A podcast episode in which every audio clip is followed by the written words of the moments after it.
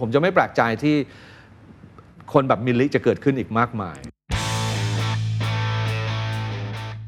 พวกเราเนี่ยคนทำ culture เนี่ยคนผลิต culture เนี่ยเราเป็นรถยนต์ รัฐบาลมีหน้าที่สร้างถนน ให้เราวิ่งไปได้ง่าย ๆ ยิ่งเราแก่เรายิ่งต้องเรียนรู้จากคนรุ่นใหม่ด้วยเพราะเราจะไปเรียนรู้จากใครอีกล่ะ This is the Standard Podcast. Eye opening for your ears. The secret sauce. สวัสดีครับ ผมเคนนักครินทร์และนี่คือ The Secret Sauce Podcast What's your secret? นี่คือตอนที่2นะครับกับบทสนทนาที่คุยกับอาเต้ยุทธนาบุญอ้อมนะครับ ตอนแรกเราคุยกันไปแล้วเรื่องปรัชญาปล่อยไหล แล้วก็วิธีการคิดของเขาในการดำเนินชีวิตหรือว่าในการทำงานนะครับ ตอนที่ 2 นี้ผมจะใช้คำนี้เราจะคุยกันเรื่องวงการเพลงในปัจจุบัน วงการ showbiz ที่ป๋าถือว่าเป็นผู้เชี่ยวชาญนะครับ มันเปลี่ยนไปยังไง แล้วถ้าเราจะทำธุรกิจแนวนี้เนี่ยจะต้องมีมุมมองแบบไหน แล้วก็คุยกันเรื่องซอฟต์พาวเวอร์ครับว่าซอฟต์พาวเวอร์ของไทยถ้าอยากจะไประดับโลกไอ้ข้าวเหนียวมะม่วงของน้องมิลลิเนี่ยมันต้องต่อยอดอย่างไร อะไรคือถนนที่ภาครัฐจำเป็นที่จะต้องสร้างครับ ลองไปฟังครับ ศิลปะในการทำธุรกิจ showbiz ศิลปะในการทำธุรกิจที่เกี่ยวข้องกับที่ป๋าเคยทำมาทั้งหมดทั้งเพลง หรือว่าปัจจุบันที่เป็นคนทำคอนเทนต์เนี่ยในยุคนี้แหละในยุคนี้หรือว่าอีกสองสามปีข้างหน้าเนี่ยครับมันยากขึ้นมากน้อยแค่ไหน หรือ landscape ของประเทศไทยอย่างนี้แหละมันโอเคมันโอเคมันมันมันมีอะไรที่มันเป็น insight ที่ที่ป๋าสังเกตเห็นแล้วว่าต้องทำแบบนี้ อันนี้เพราะว่าก่อนหน้านี้เราพูดในเชิงคอนเซปต์ใช่ไหมครับวิธีคิดว่าต้อง balance เรื่องครับครีเอทีฟกับเรื่องโอเค business แต่อันเนี้ยอยากจะ ช่วยลง detail บางคนอยากจะกระโดดเข้ามาทำ showbiz แล้วก็โอ้โห ขยาดกลับไปเลยเพราะว่าไม่ถนัดบางคนเห็นธุรกิจเพลงมองว่ามันสามารถที่จะสร้าง branding ได้อะไรต่างๆเนี่ยครับป๋าน่าจะเป็นคนที่พอที่จะมองเห็นว่า landscape ตอนนี้มันเป็นยังไง ตอนนี้วงการเพลงเป็นยังไง วงการ showbiz เป็นยังไง ถ้าถ้าให้สรุปเป็นเป็นคำง่ายๆก็คือ มันไม่มีไซส์กลางอีกต่อไป มันมีแต่ไซส์ S กับไซส์เพอเพอ double XL ด้วยซ้ำไป ไซส์กลางจะอยู่ยากเหรอฮะ คือสมมุติอย่างอีเวนต์อย่างเงี้ยครับเอ่อคือคือไม่ได้บอกว่ามันไม่มีนะ แต่ผมมองถ้าถ้าให้ถ้าให้มองก็จะมองว่าถ้าผมจะเลือกทำถ้าผมไม่ทำอีเวนต์เล็กแบบเล็กจิ๋วไปเลย เล็กแบบเนี้ยจัดอยู่แค่เนี้ยห้าสิบคนก็ต้องใหญ่ไปเลยคำว่าใหญ่ไปเลยก็อาจจะต้องแบบอย่างน้อยสุดก็ต้องมีหมื่นห้า up ถ้าจัด Impact ก็ต้องสองรอบขึ้นไปนะฮะเพราะว่าอย่างนี้ฮะเพราะว่า ไอ้ความยากง่ายของการทำอีเวนต์แล้วกันนะฮะในในในในปัจจุบันเนี้ยคือมันมาพร้อมกัน ในมุมของความง่ายก็คือ เรามี community ย่อยมากและแข็งแรงด้วยแต่ละ community อะแข็งแรงพอที่จะคุณจับแค่ community นี้ community เดียวอะแล้วทำให้ดีแล้วมัดใจเขาได้เนี่ย คุณก็อยู่ได้แล้วซึ่งนี่คือตัวอย่างของคำว่าเล็ก ก็คือทำงานไซส์เล็กเลย คุณลองไปสังเกตดูว่าเพจใน Facebook อะฮะโอ้โห มันมีเพจที่แบบ เฮ้ย แค่นี้มึงก็มารวมตัวกันได้ด้วยเหรอวะแต่แข็งแรงมากอะ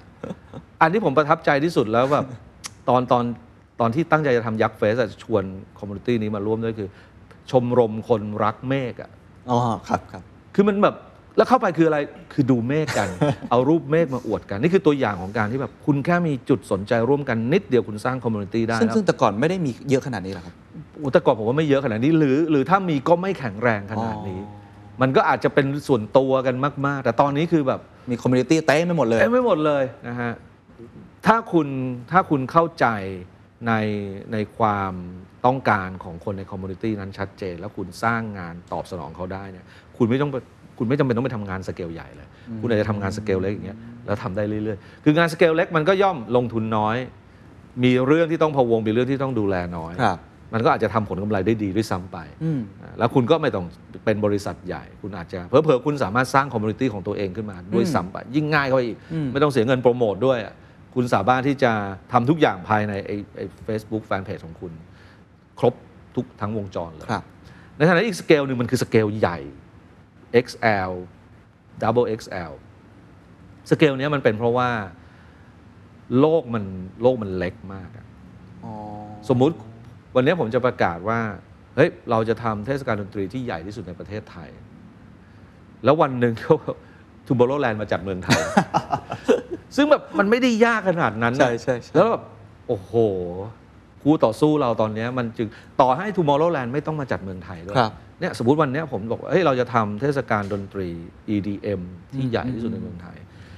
Tomorrowland ก็ยังอยู่ที่เบลเยียมเหมือนเดิมนะเขาก็เป็นคู่แข่งเราเรียบร้อยแล้ว โอ้เพราะลูกค้าที่จะมางานเราก็พร้อมจะซื้อตั๋วไป Tomorrowland ซื้อตั๋วเครื่องบิน ซื้อตั๋ว Tomorrowland แล้วบินไปดูที่นั่นอยู่แล้ว คือโลกมัน connect กันใช่เป็นเหมือนสนามเดียวกันแล้วอะใช่ครับกำลังจะบอกงั้นใช่ครับ ตัวอย่างที่ง่ายสุดคือคุณไปเดินโรงหนังวันนี้เลยอะครับมันคือแบบเวลาที่จะดูรอบฉายอะว่าคุณจะดูเรื่องอะไรอะมีหนังไทยอยู่ในนั้นเรื่องหนึ่งอะข้างๆ มันก็คือแฮร์รี่พอตเตอร์มันก็คือด็อกเตอร์สเตรนจ์เนี่ยเขาไม่สนหรอกว่า เฮ้ย เราทุนน้อยนะ เราอยู่ในประเทศไทยนะ เราเราลงทุนได้แค่นี้แล้วไม่สนไงก็ขายตั๋วราคาเท่ากันป๊อปคอร์นแพงเท่ากัน ฉันก็เลือกเรื่องที่ฉันคิดว่ามันคุ้มค่าที่สุดไม่ได้บอกว่าเรื่องไหนดีกว่าเรื่องไหน แต่นี่แต่นี่คือภาพที่เรากำลังเจออยู่ในในตลาดสเกลใหญ่นะดังนั้นจึงแปลว่าถ้าผู้เล่นที่เคยเล่นแบบกลางๆอะเล่นไซส์แบบประมาณ 3 4 พันคนอย่างเงี้ย วันหนึ่งมันจะเริ่มแย่ เพราะว่า3 4พันคนเนี่ยทั้งในแง่เอ่อในแง่ของธุรกิจ เราจะรู้เลยว่ามันจะมีเงินทุนประมาณนี้มันขายบัตรได้ 3 4พันใบใบละประมาณพันห้าเราก็รู้แล้วได้ตังค์เท่าไหร่พอ 3 4พันคนไปขายสปอนเซอร์สปอนเซอร์ก็จะรู้แล้วว่าเอามี 3 4พันคนฉันก็ให้ได้แค่นี้ อยากได้มากกว่านี้แกเอามา50,000สิฉันก็จะให้มากเท่านี้พอเราทำห้าหมื่นคนขายบัตรราคาเดียวกัน เราก็จะได้ตังค์มาเท่านี้ นี่คือเงินลงทุนที่เรามีเนี่ยเทียบกัน มันง่าย ๆอย่างนี้เลยในขณะที่ คุณไปดูราคาบัตรนะฮะคุณซื้อบัตรดูเนี่ยคอนเสิร์ตสำหรับคนดู 500 คน คนดู 4,000 คน แม้กระทั่งคนดูอย่าง Big Mountain คนดู 70,000 คน ครับ ราคาบัตรไม่ได้ต่างกันขนาดนั้นนะ โอ้คุณเป็นคนดู ไม่ไม่เห็นความแตกต่าง ใช่ ดังนั้นเนี่ยถ้าเป็นผมผมก็เลยคิดง่ายอย่างนี้ มันก็เลยต้องเลือกดูว่างั้นผมไปงานเล็กที่แบบมีแต่ เรื่องที่ผมชอบเท่านั้น มั่นใจมากไปงานเนี้ยมีแม็กเจนมานะเล่น แล้วก็จะร้องเพลงด้วยกีตาร์ตัวเดียว ได้ใกล้ชิด แจกลายเซ็นตอนจบทุกคนกับงั้นไป Big Mountain เลยดีกว่าจ่ายเท่ากัน แล้วก็ได้ดูเยอะๆคือมันต้องมีวงที่เราชอบบ้างวงหนึ่งแหละ กับอีกงานหนึ่งที่อยู่ตรงกลางที่แบบมี 3 0 0 0คน แล้วก็มีวงอยู่ 8 วง แล้วก็แบบโหแปดวง เราชอบอยู่ 3 วงไม่คุ้มว่ะไปบิ๊ก u ม t เทนไปแค t เอ็กซ์โปดีกว่าโอ้มีวงที่เราชอบมากกว่า นี่คือภาพที่เปรียบให้เห็นง่ายอ่าๆซึ่งพอมันยากไปกว่านั้นก็คือพอวันที่เราต้องเอาไอ้งานแบบเบอร์ใหญ่ขนาดเนี้ยไปสู้กับงานที่มันเป็นแบรนด์ต่างชาติที่ผมเชื่อว่าก็จะเข้ามาเรื่อยๆ ล่าสุดจัสตินบีเบอร์อ่าใช่ใช่โอ้โหบัตรนี้ไปขายต่อเป็นล้านนะ คือแต่ก่อนเราเคยคิดว่าแบบบ้าเหรอคือคือคือตอนที่ประกาศราคาบัตรมาผมยังบอกโอ้โหเดี๋ยวนี้บัตรแพงสุดมันหมื่นหกกันแล้วเว้ย แต่ก่อนหมื่นหกนี่มันต้องแบบซูเปอร์ซูเปอร์ VIP อะหรือบัตรพี่วินิจเนี่ยหรือว่าพูลแมนยู The เนี่ย Match อ่าอ่าเท่าไหร่นะสองหมื่นห้าครับแพงสุด25,000คือแบบจริงเหรอมันจะมีคนซื้ออย่างเหรอถึงเวลาไอ้นี่ขายหมดก่อนเลยใช่เพราะเนี่ยนี่มันคือเรื่องเดียวกันเลยอ๋อเพราะนี่นั่นคือเขาสเกล double XL อืมคุณจัดแมนยูเจอลิเวอร์พูลหรือแบบโหสมมติคิดไปว่าค่าตัวแพงมากใครจะไปสู้ไหวว่าพี่วินิจแบบสู้ไหว กับอีกคนนึงอาจจะคิดว่าเฮ้ย เอาประมาณ knowledge มากันแล้วกันเออค่าตัวไม่แพง แล้วในที่สุดก็จะไม่มีคนดูไง หรือมีคนดูแล้วไม่คุ้มอยู่ดี นี่คือนี่คือผมว่าทางที่มันจะเป็นต้องเป็นอย่างนี้ คุณก็ลองเลือกดูเลยอืมถ้าคุณคิดว่ายังไม่พร้อมเล่นตลาดใหญ่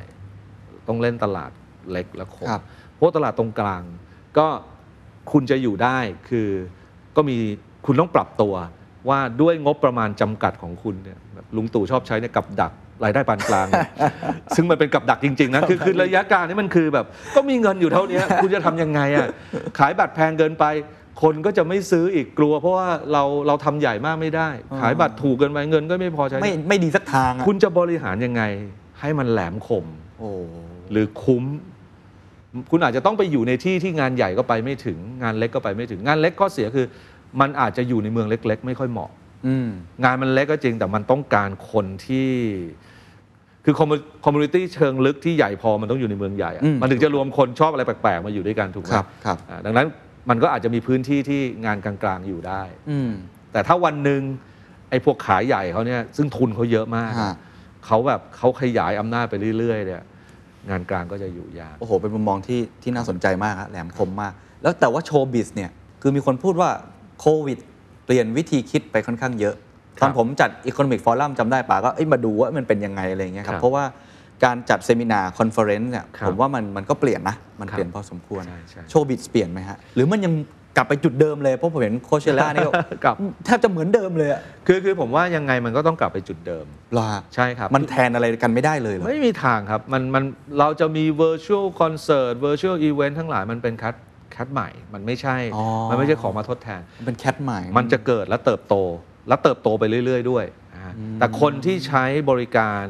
คอนเสิร์ตออนไลน์กับคนที่ไปคอนเสิร์ตจริง ส่วนใหญ่ก็แล้วกัน ผมเชื่อว่ามากกว่า 90%คนละคนกันเพราะว่าพฤติกรรมมันคนละแบบเลยนะดังนั้นผมผมไม่ได้บอกว่า virtual concert จะไม่เกิด ครับ แต่ผมว่าเขาเขากำลังเปิดตลาดใหม่มากกว่า อืม เต็มที่มันอาจจะมีพวกไฮบริดที่แบบงานใหญ่ ๆ ก็จะใช้ประโยชน์จากทั้งสองทาง ไอตัว virtual concert มันเป็นรายได้เสริม เหมือนที่โคเชล่าเขาก็ไลฟ์ใช่อ่าใช่ หรือ BTS อย่างเงี้ยที่แบบอ่าขายตั๋วให้มาดูในโรงหนังอย่างเงี้ยครับมันมันก็เป็นรายได้เสริม แต่ไปถามทุกคนที่ไปดูที่คอนเสิร์ตจริงเนี่ยถ้าบอกว่าต่อไปนี้จะไม่มีคอนเสิร์ตนั้นแล้วนะ ทุกคนต้องนั่งดูออนไลน์อย่างเดียว ผมว่าเขาก็รับไม่ได้อืมเขาเขาเขาจะรอวันที่ที่ไอคอนเสิร์ตจริงกลับมาครับแต่ว่าผม คำว่าเหมือนเดิมผมเนี่ยผมหมายความว่าในที่สุดแล้วมันต้องดูกันอย่างใกล้ชิดโคเชล่าเป็นภาพที่เห็นแล้วชัดเจนที่สุดดูไปเนี่ยเราไม่รู้ด้วยซ้ำไปว่าโอ้ที่มันเกิดขึ้นท่ามกลางช่วงโควิดนี้เหรอเพราะทุกคนก็ดูแบบไม่มีใครใส่หน้ากากกันแล้ว แต่ผมว่าสิ่งหนึ่งที่มันกลายเป็น normal practice ไปแล้วอะที่ที่เรียกว่า new normal จริงๆเนี่ยนะฮะผมว่ามันก็อย่างเช่น ทุกคนพกหน้ากากเนี่ยผมว่าเป็นเรื่องปกตินะฮะเอ่อใส่ไม่ใส่ขึ้นอยู่กับสถานที่สภาพแวดล้อมนะฮะ เรื่องการตรวจ ATK ด้วยตัวเอง พวกเนี้ยผมว่าอันนี้แบบ normal practice ทุกวันเนี้ยผมว่าแทบทุกคนต้องมี ATK ติดบ้านอะครับ เพราะว่าไม่รู้ว่าวันไหนไปไหนต้องใช้ผลตรวจ ATK ครับ หรืออย่างน้อยก็ต้องตรวจแล้วใส่รูปไว้ในมือถือใช่พร้อมใช่โชว์ใช่ นะฮะแม้กระทั่งการเป็นโควิดเนี่ยในที่สุดมันก็จะเป็น new normal มันก็คือไข้หวัดชนิดใหม่ครับ นะฮะที่ทุกวันมันก็อะทุกปีมันก็อะมาแล้วถึงฤดูการโควิด ต้องระวังตัวกันหน่อย ใครเป็นก็ต้องไปรักษาอืมใครยังไม่เป็นการฉีดวัคซีนป้องกันโควิด ต่อไปก็คงต้องทำกันเป็นประจำมั้งครับอาจจะทุกปีปีละสองครั้งอะไรก็ว่ากันไปครับพวกเนี้ยมันจะเป็นมันจะเป็น new normal จริงครับ เมื่อกี้คุยเรื่องโชว์บิสๆครับผมอยากรู้แล้วแล้วมิวสิกอินดัสทรีล่ะวงการเพลงเนี่ยโอ้โหผมผมรู้สึกว่ามันโหดนะ แล้วก็เปลี่ยนเยอะใช่ใช่เออมันมันเป็นภาพเหมือนกับผมว่าเรื่องเดียวกันเหรอฮะผมว่าเรื่องเดียวกัน คือคือ คล้ายๆกับ movement ของโลกผมอาจจะผิดก็ได้นะ อีกเช่นเดียวกันอันนี้เกิดจากมุมมองของผมครับ ล้วนๆเลย ซึ่งอาจจะยังมองไม่ทั่วถึงด้วยซ้ำไป ผมเห็นเรื่องเนี้ยคล้ายกันเลยคือ ถ้าไม่เล็กไปเลยก็ต้องใหญ่ไปเลย เพลงก็เหมือนกัน ถ้าไม่เล็กไปเลยก็หมายความว่าโอ้โหแนวทางมันพิเศษมาก จับกลุ่มโดยเฉพาะ เช่นทุกวันเนี้ยหลายคนอาจจะไม่รู้นะฮะว่า คนก็จะพูดว่าร็อกตายแล้วอืมอืม นะฮะตอนเนี้mainstream มันจะเป็นเรื่องของ R&B Pop Soul Hip Hop อิเล็กทรอนิกส์อิเล็กทรอนิกส์อย่างนี้นะฮะแต่จริงๆแล้วหารู้ไหมว่าเรายังมี community ร็อกแยกย่อยไปเต็มไปหมดเลยนะฮะ แล้วเขาจัดงานของเขาเอง ขายบัตรมีคอนเสิร์ต ผมเองก็ยังมีไอเดียอยากจะทำเรื่องเกี่ยวกับ community ร็อกนี้เลย เพราะผมเพราะผมผมรู้สึกว่า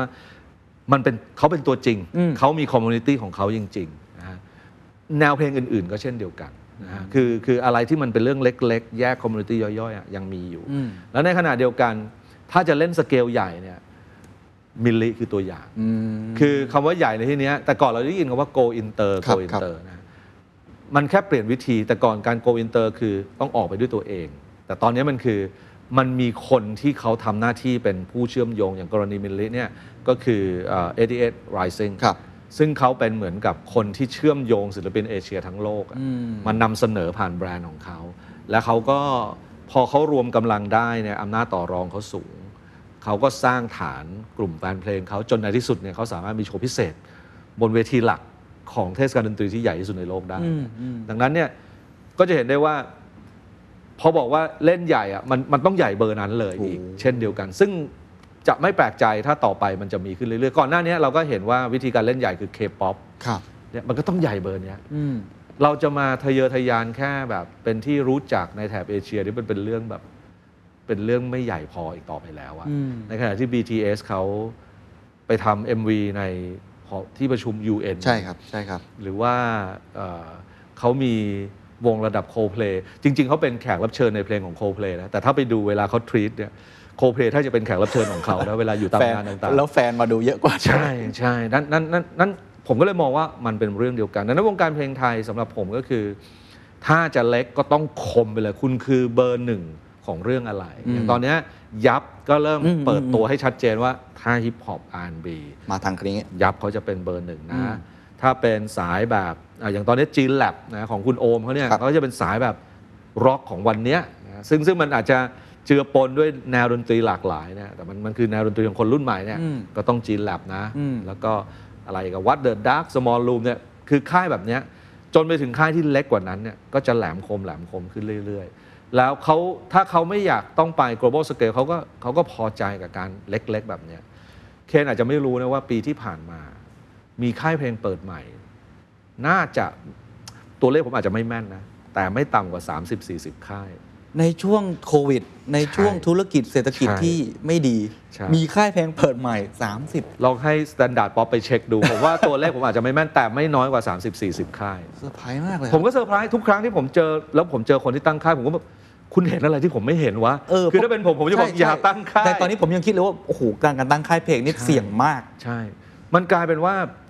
ค่ายเล็กเกิดขึ้นเยอะมาก เพราะเขาเห็นหนทางในการเอ่อ ในการอยู่ได้ของเขาอ๋อแล้วมันคุ้มกับการที่เราเราจะเห็นศิลปินออกจากค่ายใหญ่เยอะเยอะขึ้นใช่ด้วยใช่ครับใช่ครับ เราจะเห็นค่อยๆทยอยออกมา โอ๊ตปราโมทอย่างเงี้ยอืม ออกมาแล้วก็อ่านี่นี่ก็เป็นอีกเรื่องหนึ่งคือ คือพอบอกว่าวงการเพลงอะมันไม่ใช่ค่ายเพลงเท่านั้น โอ๊ตปราโมทนี่คือ ตัวเขาเนี่ยเรามองเขาตอนเนี้ยเราเริ่มคลุมเครือแล้วว่าเขาคือนักร้องหรือเขาคือ content creator หรือพิธีกรใช่ครับ นะแต่ว่าแต่ในที่สุดแล้วมันก็เริ่มจากเพลงนะ แล้วเขาก็เอาเอาความเป็นมนุษย์ที่ให้ความบันเทิงได้เก่งเนี่ยมาสร้างเป็น content แล้วก็สร้างอาณาจักรของตัวเองขึ้นมาอืมนะซึ่งซึ่ง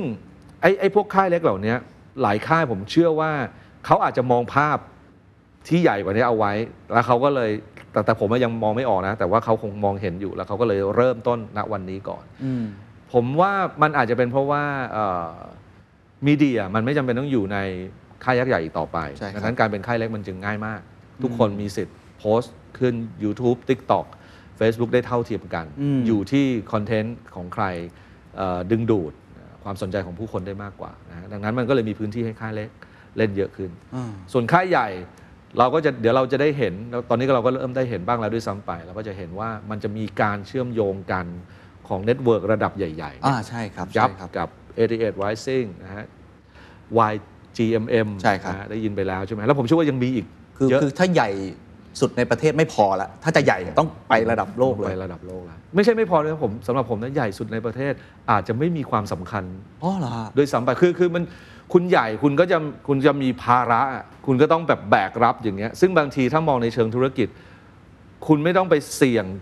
แบกรับภาระขนาดนี้เพื่อได้ตัวเลขเท่านี้ ครับ คุณแบกรับภาระแค่เนี้ยแล้วได้ตัวเลขเท่านี้อืมแล้วก็ happy แล้วก็อาจจะเพียงพอก็ได้อืมมันมันก็เลยทำให้แบบไม่เหลือ size M ฟังดูเหมือนเอ่อวงการธุรกิจเหมือนกันครับ ก็มีใหญ่ไปเลยบริษัทใช่ขไหมนาดใหญ่ มันก็ต้องในตลาดหลักทรัพย์ใหญ่ก็ใหญ่ไปเรื่อยยูนิคอร์นอะไรพวกนี้ใช่ๆไหมใช่ครับ แล้วก็เล็กๆเต็มไปหมดเลยผมเป็นว่าพ่อค้าแม่ขายในไอจีมากมาย ผมว่ามันเรื่องเดียวกันนะ ถ้าเรามองไปแล้วเนี่ยเชื่อมโยงกันหมดเลยนะครับเรื่องเดียวกันเลย แล้ววงการเพลงไทยตอนนี้แสดงว่าในมุมมองประเทศเป็นไงมันมันมันเฟื่องฟูมันอ่าขาขึ้นขาลงหรือแตกกระจาย ผมว่าขาขึ้นแน่นอนครับ เฟื่องฟูแน่นอนว้าวจริงๆมันเป็นมาสักพักแล้ว เราได้ยินแนวดนตรีที่หลากหลายมากขึ้นเอ่อซึ่งมันประกอบกันหลายอย่างนะครับไอ้ความที่ทุกคนเข้าถึงสื่อได้โดยไม่จำเป็นต้องเป็นบริษัทใหญ่ครับอันี้ก็สร้างความเสมอภาคให้กับอืมทุกค่าย การเกิดขึ้นของ มหาวิทยาลัยที่สอนด้านดนตรี คือมันไม่ใช่เพิ่งเกิด แต่ตอนเนี้ยสิ่งที่เขาผลิตมา มันออกดอกออกผลแล้วอืมไม่ว่าจะมหิดลศิลปากร จันทร์เกษมนี่ความจริงสร้างมาตั้งแต่ยุค 90 ยุค 2000 แล้วนะครับ แต่ตอนนี้คนเหล่านั้นเนี่ยน้องๆที่จบมาจากสาขาด้านดนตรีจากมหาลัยเหล่านี้อยู่ในวงการเพียบเลยครับดังนั้นจึงไม่แปลกใจ เอาเอาอย่างดนตรีแนวแบบ Polycat อย่างเงี้ยอ่าที่มันเป็นกลิ่นอายแบบที่เขาเรียกกันว่า city pop ครับแนวแบบเนี้ยถ้าเป็นแต่ก่อนเด็ก ๆ แต่งกันเองไม่ได้นะครับ มันใช้คอร์ดซับซ้อน มันจะไม่เหมือนเพลงแบบเล่นกีตาร์สี่คอร์ดแล้วแต่งได้ คุณไปฟังเพลงแบบ Polycat เนี่ยโอ้โห มันแบบเปลี่ยนคอร์ดแบบชึ้งเออเออคือมันมีความแจ๊สมันมีความใช้คอร์ดประหลาดอะเล่นยากอะแต่งแปลงนิดๆเสียงจะแปลงใช่แปลงซึ่งอันเนี้ยทุกวันเนี้ยเป็นเรื่องปกติมากเลย คุณฟังเพลงโบกี้ไลออนคุณฟังเพลงพวกแบบ พ็อปไอบีทั้งหลายคุณแม้กระทั่งฟังเพลงพีพีบิลกินเนี่ยใช่ใช่ที่มันใช่ป๊อปมากๆ แต่จริง ๆ แล้วทางคอร์ดตอนเนี้ยอ๋อเหรอฮะมันมันเป็นผลจากการที่เราผลิตบุคลากรด้านดนตรีออกมาเยอะขึ้น แล้วคก็วามรู้ความเข้าใจมากขึ้นมากขึ้นแล้วก็พอเขาเก่งแล้วเนี่ยบวกกับตลาดเนี่ยมันเปิดโอกาส มันก็ทำให้เขาได้ลองผิดลองถูกอืมจนในที่สุดแล้วเนี่ยมันก็เลยเกิดเป็นส่วนผสมใหม่ แล้วทำให้เราได้ฟังดนตรีที่หลากหลายขึ้น ผมจะไม่แปลกใจที่ คนแบบมิลลิจะเกิดขึ้นอีกมากมายโอ้นะครับฮะเพราะว่าเพราะว่าคนเก่งเราเยอะแล้วแต่ก่อนมันอาจจะช่องทางเข้าวงการมันเป็นคอขวดนะฮะมันต้องแบบมันต้องผ่านช่องนี้เท่านั้นนะแล้วมันถึงจะไปโผล่ได้แต่ตอนนี้มันแบบโอ้โห ไปทางไหนก็ได้เลยมันมันเป็นเส้นเลือดฝอยไปแล้วเนี่ยนะมันก็เลยทำให้เอ่อสำหรับผมคือเป็นเรื่องบวกแน่ๆวงการเพลงไทยเติบโตแน่นอนครับ แต่ถ้ามองไกลไปกว่านั้นล่ะครับครับเพราะว่าตอนนี้ผมว่าทุกคนพูดคำนี้เยอะฮะ soft power โอเคโอเคโอเค แล้วถ้าเกิดบวกกับอะข่าวผมนับว่าเป็นข่าวดีข่าวหนึ่งแล้วกันว่าอ่าวงการเพลงไทยนี่โอ้ creativity สุดยอด แล้วก็เป็นครับเส้นเลือดฝอย เพราะฉะนั้นมันมีครับบุคลากรครับ แห่งความหลากหลาย แล้วมีเครื่องไม้เครื่องมือที่ไประดับโลกง่ายขึ้นเนี่ย ครับ ไอ้มุมมองที่ โอ้โห ตอนนี้ก็ไม่อยากจะพูดนะว่าภาครัฐเองก็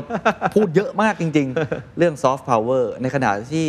กลุ่มสังคมเองก็ครับก็ feedback กันเรื่องนี้ว่ามันน่าครับจะเป็นอีกหนึ่งพลังที่ครับช่วยขับเคลื่อนเศรษฐกิจไทย ครับ ตรงนี้ป๋าเต็ดมองไงฮะ คือคือเวลาเราพูดกันเรื่อง soft power อะเรามักจะพุ่งไปที่ตัว Product อะเรามักจะตื่นเต้นกับ Product เช่นมาลิเอ่อมิลลี่เอาข้าวเหนียวมะม่วงขึ้นไปบนเวที เราก็จะไปพูดเรื่องข้าวเหนียวมะม่วงอ่อหรืออื่นๆก็ตามทีนะครับแต่จริง ๆ แล้วเนี่ยถ้าเราไปดูนิยามของ soft power แล้วถ้าถ้าเราเห็น soft power ที่ประสบความสำเร็จของประเทศอื่นทั่วโลกเนี่ย สิ่งนี้มันต้องทำควบคู่กันไปด้วยเนี่ยมันคือนโยบายด้านต่างต่างประเทศของรัฐบาล ทุกที่เหมือนกันหมดเลย ไม่ว่าจะเป็นนโยบายเรื่องการทูตอืมนโยบายเรื่องการค้าอืมเพราะว่าไอ้ไอ้ part ที่เอกชนทำกันได้เนี่ยคือพาร์ท culture อืมอันนี้เราทำกันอยู่แล้ว แล้วใช่เก่งด้วยใช่แต่แบบการจะบอกให้ข้าวเหนียวมะม่วงไปอยู่ในใจคนที่อเมริกาเนี่ยคือมิลลิต้องขึ้นอีกกี่เวทีใช่ป่ะไอ้วันนั้นนะที่เราตื่นเต้นกันเพราะเราเป็นคนไทยด้วย เอาจริง ๆ แล้วคนทั้งโลก คือก็คือไม่ได้บอกว่าไม่ตื่นเต้นครันะบครับ แต่มันแต่จริง ๆ แล้วยังไม่พอหรอกที่จะทำให้ทุกร้านขายข้าวเหนียวมะม่วงอะอืมมันก็ใช่ก็ไหมไม่ได้เป็นอีเวนท์ที่ระเบิดตู้มขนาดนั้น ใช่ มันมันนิดมากกว่านั้น ดังนั้นเนี่ยโอ้โหถ้าเทียบกับเคป๊อปอืม คุณต้องไปดูว่าแบบรัฐบาลเกาหลีเขาทำอะไรบ้าง อืม นโยบายในเรื่องเกี่ยวกับการต่างประเทศทั้งหมด เกี่ยวกับเรื่องของการค้าข้ามประเทศทั้งหมด อืม เขาสนับสนุนกันมาแบบยาว ดังนั้นเนี่ยทุกครั้งที่ผมได้รับคำถามเนี่ยผมจะตอบอย่างเดียวเลยว่า จงคิดยาวๆ รัฐบาลมีหน้าที่คิดยาวๆ ว่าคุณจะทำอย่างไร คุณจะพวกเราเนี่ยคนทำ culture เนี่ยคนผลิต culture เนี่ยเราเป็นรถยนต์ รัฐบาลมีหน้าที่สร้างถนนให้เราวิ่งไปได้ง่าย ๆทำให้ถนนเนี้ยรถมันไม่ติดทำให้ถนนเนี้ยมันมันมีกฎกติกาที่รถทุกคัน พร้อมจะวิ่งไปได้ ไม่ต้องแบบว่าคนไหนรถคันใหญ่ก็เลยสามารถปาดหน้าทำให้รถคันเล็กวิ่งไม่ได้ ผมว่ามันเป็นเรื่องแบบเนี้ยที่ คือพูดแล้วมันมันไม่ตื่นเต้นไง เพราะมันต้องระยะยาวไงอืมเคป๊อปเนี่ยนะครับเอ่ออันนี้อาจจะพูดเรื่องเก่าแต่ว่ามันมันง่ายๆเลยพัทยา Music Fest เนี่ยเมื่อประมาณสักเกือบ 20 ปีที่แล้วเนี่ย Super Junior ก็มาเล่นให้ดูฟรีจริง Wonder Girl ก็เล่นใช่ให้ใช่ดูฟใช่รีวันนั้นเกิดมาอะใช่ครับ มาเพราะอะไรเพราะว่ารัฐบาลเกาหลีเขามีหน่วยงานชื่อ KOCCA ทำหน้าที่ในเรื่องการส่งเสริมศิลปะวัฒนธรรมเกาหลีให้แพร่ออกไปข้างนอกอืมแล้วพอมาให้เล่นฟรีอะชอบกันแล้วใช่ไหม ต่อไปก็ต้องซื้อแพงๆแล้วอืมแพงมากด้วยอืมแล้วเขาก็เขาทำอย่างเงี้ยอยู่เรื่อยๆ จนถึงวันเนี้ยเขาแทบไม่ต้องส่งให้ดูฟรีแล้วอะอืมมันเกิดขึ้นเองเพราะว่าถนนมันสร้างเสร็จแล้วอืมเขาวิ่งปื้ดเดียวถึงบ้านเราเลยเขาแบบเขามีรถไฟความเร็วสูงวิ่งมาจอดที่บ้านเราเรียบร้อยแล้ว ดังนั้นเนี่ยไม่ต้องไปพยายามคิดว่าจะเอาอะไรรัฐบาลไม่ต้องไปคิดว่าแบบเราจะพัฒนาข้าวเหนียวมะม่วงยังไง เริ่มจากทำถนนก่อนดีกว่าทำยังไงมันถึงจะ มันถึงไปอยู่ตรงนั้นได้ มันมันถึงจะทำให้ เอาเอาเรื่องอย่างเงี้ยฮะไม่รู้พูดได้มันไม่รู้ผิดกฎหมายป่ะเอาเอาเอาเรื่องเรื่องกฎหมายเสรีสุรายอ่าครับเบียร์อะไรพวกนี้เนาะเหล้าอะนี่มันเบสิกมากเลยนี่นี่คือสุดยอดซอฟต์พาวเวอร์เลยอะนี่คือหนึ่งในการบล็อกถนนน่ะห้ามโฆษณา อยู่ในหนังก็ไม่ได้ คุณนึกถึงคุณยังจำวันที่ดูเรื่องเอ่อ My Sassy Girl ได้ไหม ฉากที่นางเอกเมาโซจูอะคุณว่าฉากนั้นฉากเดียวอะทำให้คนอยากกินโซจูกันมากแค่ไหน จริงครับ แล้วทุกวันนี้ถ้าดูซีรีส์เกาหลี ดูหนังเกาหลี มันต้องมีฉากมันนั่งจะกิต้อนงโซมีกินจูโซกันจูมันใช่ต้องเข้าร้านหมูกระทะกินโซจูกันคือแบบโอ้โหของไทยเรามีมากมายอะคือ ผมพูดอย่างนี้ไม่ได้ปลไม่ได้แปลว่า จะส่งเสริมให้ทุกคนกินเหล้านะครับแต่มันมีตัวอย่างไงคือถ้าถ้าเราอยู่กับเหล้าอย่างฉลาดได้อื มมีวิธีการมีบทลงโทษที่เหมาะสมกับคนที่ดื่มแล้วขับ กับคนที่ดื่มแล้วอารวาสกับการขายให้กับผู้ที่อายุน้อยกว่าที่กำหนดเนี่ยครับให้แข็งแรงเนี่ยมันก็จะเหมือนกับที่ประเทศที่เจริญแล้วเขาก็ทำกันทั้งนั้นเนี่ยครับเอ่ออประเทศที่เรามองเป็นแบบอย่างในหลาย ๆ เรื่องเนี่ยในยุโรปอเมริกาเขาก็ไม่ได้ห้าม คือเขาไม่ได้มีเงื่อนไขที่ที่ที่ strict ขนาดเนี้ย ถ้าอย่างนั้นถามอย่างนี้ได้ไหมฮะป๋าเต็ดอาจจะแล้วแต่ก็จะตอบในมุมหนได้เลยครับถนนตอนนี้เป็นไง ถนนของของประเทศไทยในความหมายของป๋าเต็ดอาจจะในวงการซอฟต์พาวเวอร์อย่างเดียวก็ได้ หรืออยากครับตอบมุมอื่นๆก็ได้ มันมันเป็นยังไงแล้วก็มันควรจะทำยังไงอะในมุมมองป๋าเต็ดเท่าที่เราพอที่จะเห็นแล้วกันครับ to be fair ครับผมผมจะไม่บอกว่ารัฐบาลไม่ว่าชุดไหนก็ตามนะผมไม่จำเพาะเจาะจงลงไปนะครับ ผมพูดถึงรัฐบาลโดยรวมนะฮะตั้งแต่สมัยไหนมาแล้วเนี่ยจริง ๆเขาสร้างถนนได้ดีนะ แต่ว่าเขาแค่ยังไม่เริ่มสร้างถนนให้กับฝั่งเอ่อวัฒนธรรมบันเทิงกับ pop culture ทั้งหลายอะเขาเขาสร้างถนนให้กับอุตสาหกรรมส่งออกมากมายอะเขาเพียงแค่ทำสิ่งที่เขาเคยทำให้กับสินค้าเกษตรทำสิ่งที่เขาเคยทำให้กับอุตสาหกรรมประกอบชิ้นส่วนรถยนต์อืมทั้งหลายอะผมก็ไม่รู้เขาทำอะไรบ้างนะ แต่ถ้าให้ผมเดานะ สินค้าเกษตรก็มันเริ่มจากอะไรอะ ก็ต้องหาเมล็ดพันธุ์ที่ดีมั้งอืมทำยังไงชาวนาจะปลูกแล้ว ต่อสู้กับดินฟ้าอากาศบ้านเราได้ ได้รสชาติที่ดี เขาก็ต้องไปศึกษาตลาดมาโอ้ยญี่ปุ่นชอบข้าวแบบนี้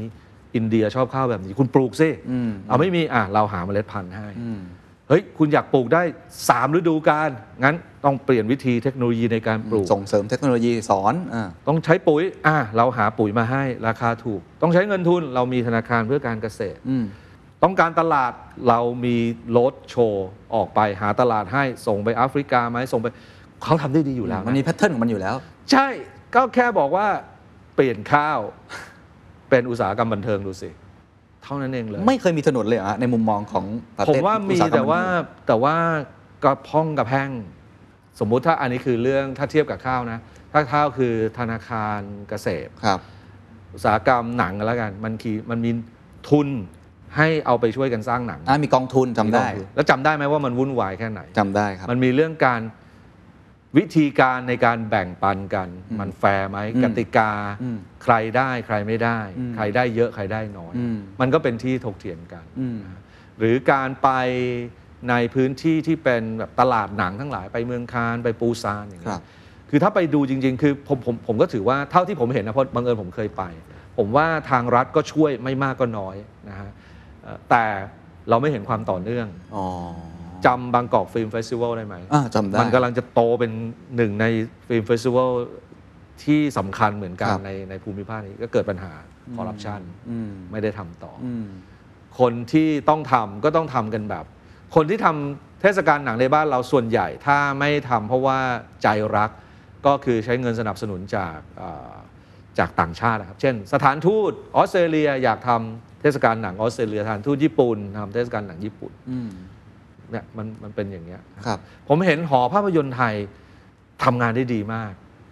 แต่จะเห็นได้ว่าเนี่ยไอ้ไอ้ไอ้แต่ละดอทเนี่ยมันไม่มันมันไม่เชื่อมกันเออมันไม่เชื่อมกันอะ ผมไปหอภาพยนตร์อันอันใหม่ที่เพิ่งสร้างเสร็จโอ้โหโคตรเจ๋งเลยอืมผมจะรู้สึกว่าเนี่ยนี่คือผลของการ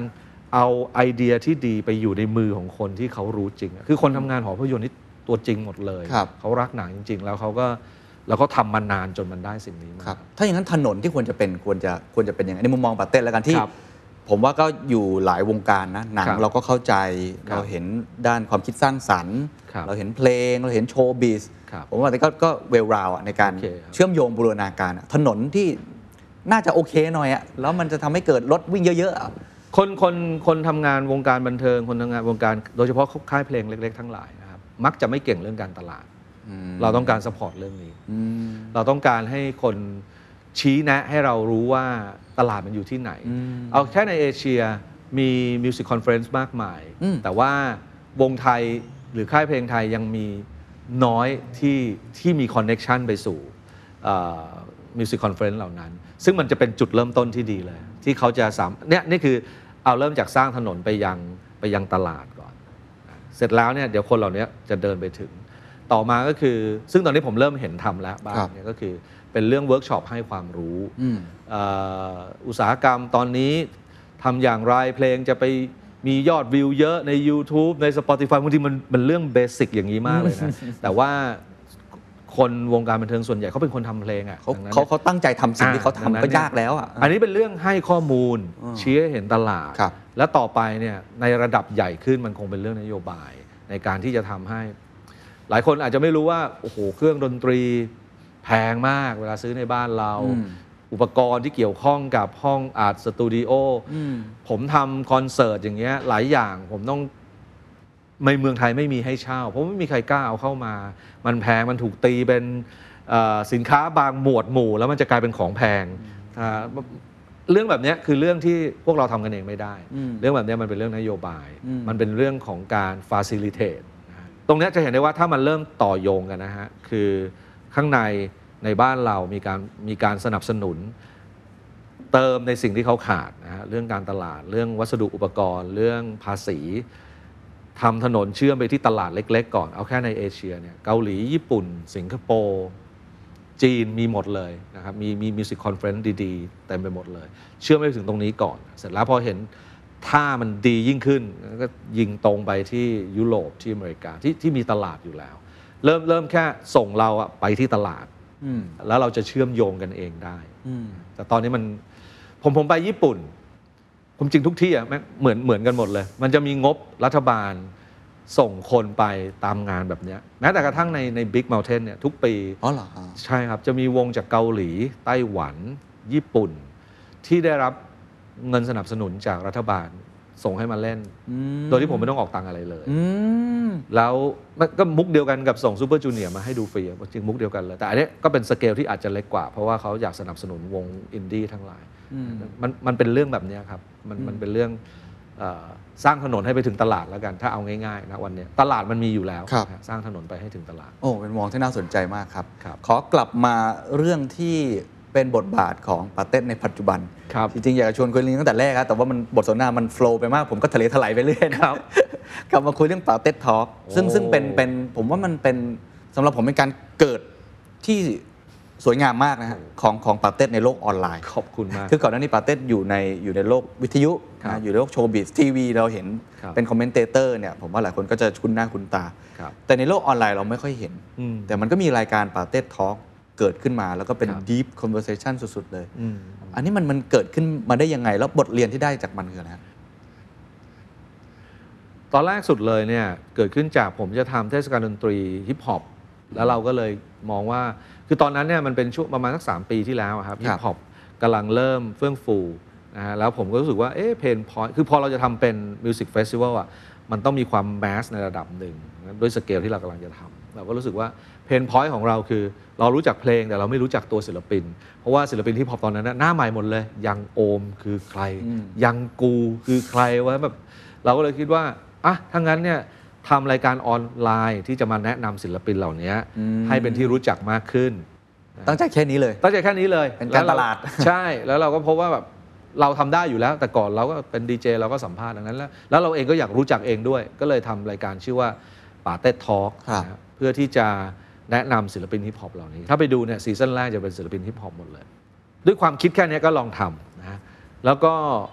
ไม่ได้คิดซับซ้อน คิดแค่ว่ามานั่งคุยผมถามได้อยู่แล้วนะครับ แล้วก็ถามตัดต่อออกมาแล้วก็มานั่งดู มันก็สำเร็จระดับหนึ่งนะฮะซีซั่นแรกรู้สึกมีตอนของยังโอมอะที่ยอดวิวสูง เพราะว่าเอ่อยังโอมเขาดังมากอืมแต่ว่าพอผมนั่งดูแล้วอะผมรู้สึกว่า เด๋อมากอะเมื่อเทียบกับคอนเทนต์ที่อยู่ในโลกออนไลน์ตอนนั้นแล้วมันเหมือนแบบโหนี่เราหลุดมาจากยุค 80 เลยวะเนี่ยเราจัดมุมกล้องวิธีการตัดต่อวิธีการตั้งคำถามอะไรอย่างเงี้ยคือ ง่ายๆอะคือขึ้นมาแล้วมีสวัสดีกล้องก่อนเนี่ยคือแบบ ไม่ใช่แล้วอะคือแบบเออมันไม่มันไม่ใช่ยุคนี้แล้ว ก็เลยต้องมานั่งคิดคิดใหม่หมดเลยว่า บวกบวกกับคือคืออย่างที่บอกตอนแรกไม่ได้ตั้งใจจะทำเป็นรายการครับยาวบวกกับอยู่มาวันหนึ่งเอ่อ คุณสุทธิชัยหยุ่นนะฮะเชิญผมมาสัมภาษณ์ในรายการเอ่อรายการอะไรของแกไม่รู้แกทำรายการเยอะเหลือเกินนะฮะฮะผมก็จำไม่ได้แล้ว แต่ว่า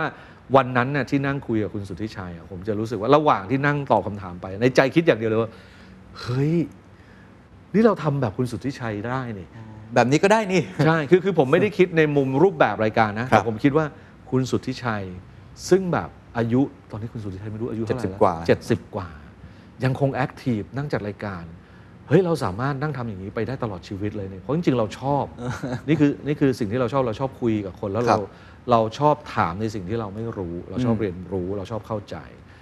ก็เลยกลับมาคิดกับปาเต็ดทองใหม่ว่า ถ้าจะทำปาเต็ดทอให้มันเป็นรายการจริงจังแล้วอยู่ไปยาวๆเนี่ยเราทำแบบเด๋อๆแบบในซีซั่นหนึ่งไม่ได้แล้วล่ะเราเราจะไปหวังเพียงแค่ว่าได้คนมานั่งสัมภาษณ์แล้วจบเนี่ยอืมไม่ได้แล้วเราต้องมานั่งคิดว่าอะถ้าเราจะทำเราจะทำยังไงดี ที่เป็นเราด้วยที่สำคัญต้องเป็นเราด้วย เพราะว่าเราก็ไม่ใช่ว่าจะทำได้ทุกอย่าง คนแรกที่ผมนึกถึงเลยคือ ผมนึกถึงรุ่นน้องคนหนึ่งที่เคยเป็นครีเอทีฟที่ออฟฟิศแต่ว่าลาออกไปเพราะว่าต้องไปเรียนต่อไอ้เนี่ยมันเป็นผู้กำกับละครเวที เป็นคนเขียนบท เคยได้รางวัลเขียนบทละครเวทีประกวดในระดับนิสิตนักศึกษามาด้วย แล้วก็ตอนที่มาเป็นครีเอทีฟที่บริษัทผมก็จะเก่งเรื่องการเล่าเรื่อง ผมรู้สึกว่าข้อแรก เวลาผมดูรายการสัมภาษณ์ที่ที่มีอยู่เนี่ยมักจะให้ความสำคัญกับแขกกับให้ความสำคัญกับคำถาม ซึ่งจริงๆไม่ผิดนะ แต่ผมรู้สึกว่ามันขาดศิลปะการเล่าเรื่องว่ะคำว่าศิลปะการเล่าเรื่องของผมเนี่ยมันมีตั้งแต่การเรียงคำถามอะคือคำถามที่ดีอะอืมมันก็ดีแต่เรียงยังไงอะเอาคำถามไหนขึ้นก่อนอืมการตัดต่อมุมกล้องอืมอันเนี้ยผมจะรู้สึกว่า คือไม่ได้บอกว่ารายการอื่นไม่ดี แต่ผมครับรู้สึกว่า มันยังมีวิธีที่เล่าให้สนุกกว่านั้นได้ในอืมมุมของเรา ผมก็เลยเลือกไอ้น้องคนนี้เพราะว่าไอ้เนี้ยมันเป็นคนทำละคร ถ้าสมมุติว่าเราเอาผู้กำกับละคร มากำกับรายการสัมภาษณ์จะเป็นยังไงวะคือเล่าให้มันเป็นละครเลยอะปรากฏว่าโอ้โห ก็เลือกถูกคนมาก คือไอ้น้องคนนี้ชื่อเลโอฮะทุกวันนี้ก็ยังเนี่ยยังทำหน้าที่อยู่เนี่ยเป็นเป็นผู้กำกับรายการป๋าเต็ดทอล์กเนี่ยคือ ก็ตรง passion เขาอีกเขาแบบโอ้เขาอินมากอินเราก็มานั่งวงการเพลงหรืออินใช่อะไรอย่างนี้แล้วด้วยเราก็มานั่ง list กันเลยว่าอะตอนแรก ๆ เราคงต้องเอาเรื่องที่มันแบบอ๋ออ๋ออีกอย่างหนึ่งก็คือเรื่องคำว่า deep conversation อันครับนี้ก็เป็นเรื่องสำคัญ คือเราจะเห็นว่ารายการสัมภาษณ์ส่วนใหญ่ มักจะก็จะคุยเรื่องที่อยู่ในกระแส หรือว่าพูดเรื่องที่มักจะมีอารมณ์ในที่สุดก็สนุกสนานตลกโปกฮาอืมซึ่งซึ่งก็เป็นเรื่องที่ดีใช่ครับแต่ว่า ก็ไม่ใช่เรื่องที่เราอยากทอืมำเรารู้สึกว่าบวกกับช่วงนั้นเนี่ยเราจะเริ่มเห็นปัญหาในในสังคมไทย ปัญหาความขัดแย้งทางความคิด อืมการที่คนคิดไม่เหมือนเรา แค่เรื่องนี้เรื่องเดียว จะถูกเหมารวมว่า แปลว่าที่เหลือทั้งหมดเขาจะคิดไม่เหมือนเรา อีกครับต่อไปแล้ว ครับ มันก็เลยกลายเป็นการแบ่งฝ่าย แบ่งข้าง แบ่งเจนอะไรก็ตามที อันนี้ก็เป็นเรื่องอย่างที่เรารู้กันอยู่ แต่มันไม่ใช่นิสัยผมอะนิสัยผมมันคือ เดี๋ยวนะทำไมเขาถึงเห็นไม่เหมือนเราว่าเราอยากเราอยากให้เขาเข้าใจมุมเราขึ้นมาอีกสักนิด แล้วในตรงในทางตรงกันข้ามเราอยากเข้าใจมุมเขาด้วยทำไมเขาเชื่ออย่างนี้จังเลยวะในขณะที่เราเราไม่เราไม่เชื่อเรื่องนั้นเลยอะเราเลยอยากได้รายการที่มันทำให้คลี่คลายความไม่เข้าใจ มันเลยต้องคุยกันแบบให้มันลึกมาก คุยกันไปในเรื่องที่มัน sensitive ด้วย เราก็เลย list มาว่าอะ มันต้องเป็นเรื่องวงการเพลงก่อนนะ เพราะว่าหน้าตาพี่เนี่ยไปคุยเรื่องอื่นแม่งคนไม่เชื่อ เอาเอาเรื่องเพลงก่อนแล้วกันเนี่ยเราก็เลย set list มาว่าคนอยากฟังผมคุยกับใครมากที่สุด ก็จะมีรายชื่อก็คือ พี่โตซิลลี่ฟูลส์พี่เสกโลโซอืมอ่าพี่ออฟบิ๊กแอสไล่มาสามวงนี้แล้วก็พบว่าเออทำไมถึงอยาก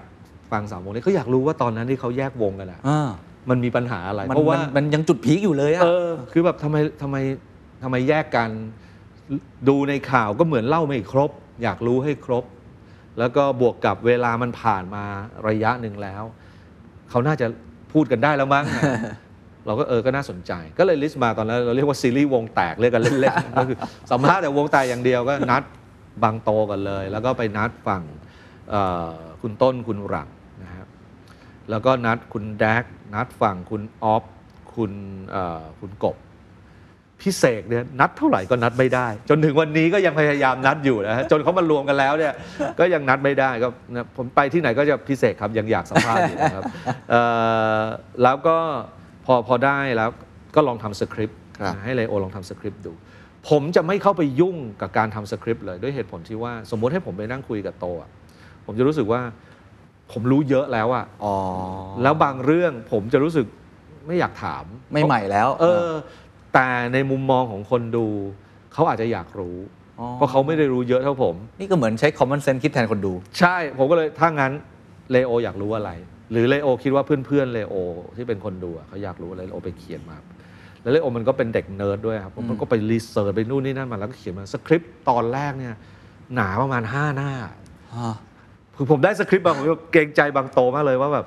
โหต้องสามบทนี้แต่ว่าเอ้ยแต่ว่าเป็นสคริปต์ที่ดีครับอ่าผมรู้สึกอ่ามีคำถามที่เรียบเรียงมาดี แล้วก็เราเลือกสัมภาษณ์บังโตเป็นคนแรก เพราะว่าเราเชื่อว่านี่คือคนที่เราสัมภาษณ์ยากที่สุดยากทั้งในแง่ที่ว่าเรื่องที่จะคุยกับบางโตมันเต็มไปด้วยเรื่องเซนซิทีฟมันจะมีทั้งเรื่องเรื่องการเรื่องง่ายๆทะเลาะกับเพื่อนครับ เรื่องศาสนา ใช่ครับ ซึ่งมีทั้งคน เอ่อเห็นด้วยกับสิ่งที่บางโตเคยพูดและคนที่ไม่เห็นด้วย แล้วเรื่องศาสนายังไงก็เป็นเรื่องเซนซิทีฟเสมอนะใช่เราก็เลยคิดว่า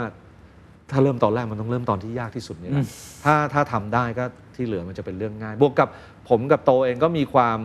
สนิทสนมกันพอสมควรนะฮะก็เชื่อว่าเอ่อเขาก็น่าจะ